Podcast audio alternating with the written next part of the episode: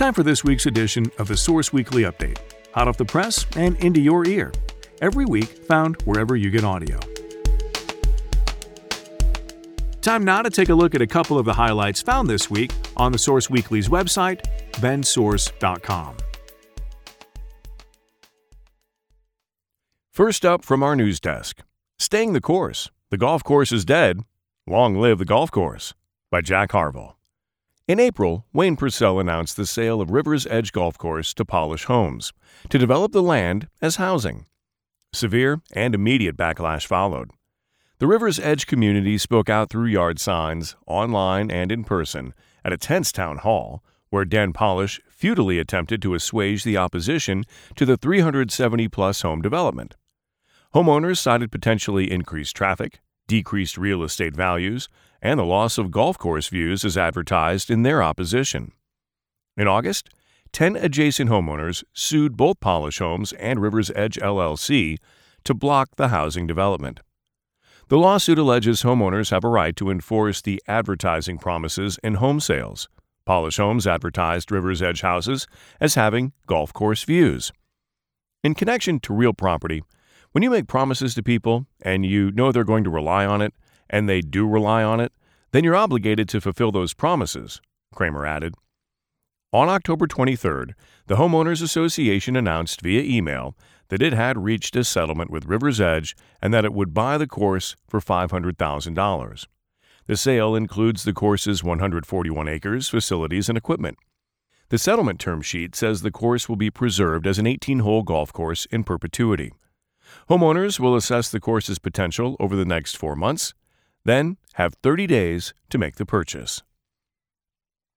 Next up, Downstairs Doctors. New clinic will also house nearly 50 apartments for low income seniors. By Jack Harvel. Mosaic Medical opened Connors Medical Center, its newest clinic, on Tuesday on Tucson Way on Bend's East Side. The clinic will replace Mosaic's former clinic across the street and will be open to patients on Monday, November 8th. The facility will also be a retail pharmacy, offering discounted medication in participation with the federal 340B Medication Assistance Program. The health center and pharmacy will be on the ground floor, and 47 apartment units for low income seniors are available on the upper three floors.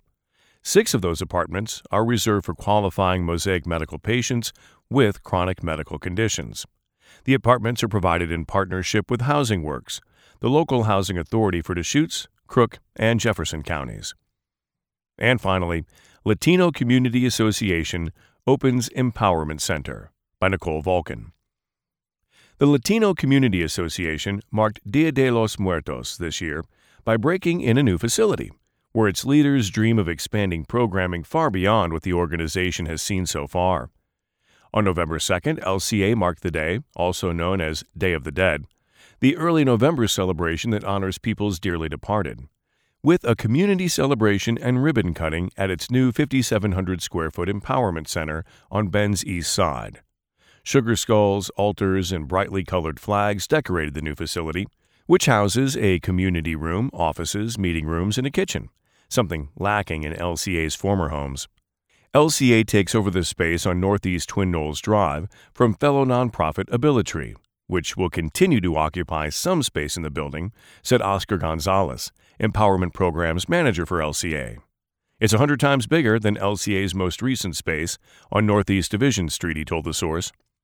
For Gonzalez, opening the new building with a celebration like Dia de los Muertos is an exciting new chapter, one in which LCA can expand offerings, such as its partnership with Immigration Counseling Service, a Portland area nonprofit law firm offering low cost immigration legal services. Last December, LCA obtained accreditation from the Oregon Department of Justice, allowing LCA to work with ICS and offer expanded pathways to citizenship for Latinos in Central Oregon, Gonzalez said. He also sees the new building being able to house even more LCA English classes, health supports, and computer literacy classes, all activities that have seen changes during the pandemic. Other future plans include partnerships or classes from area colleges, murals and artwork on the walls, and, ideally someday, an even bigger Dia de los Muertos event that includes other community partners, he said. Thanks for listening to this week's edition of the Source Weekly podcast.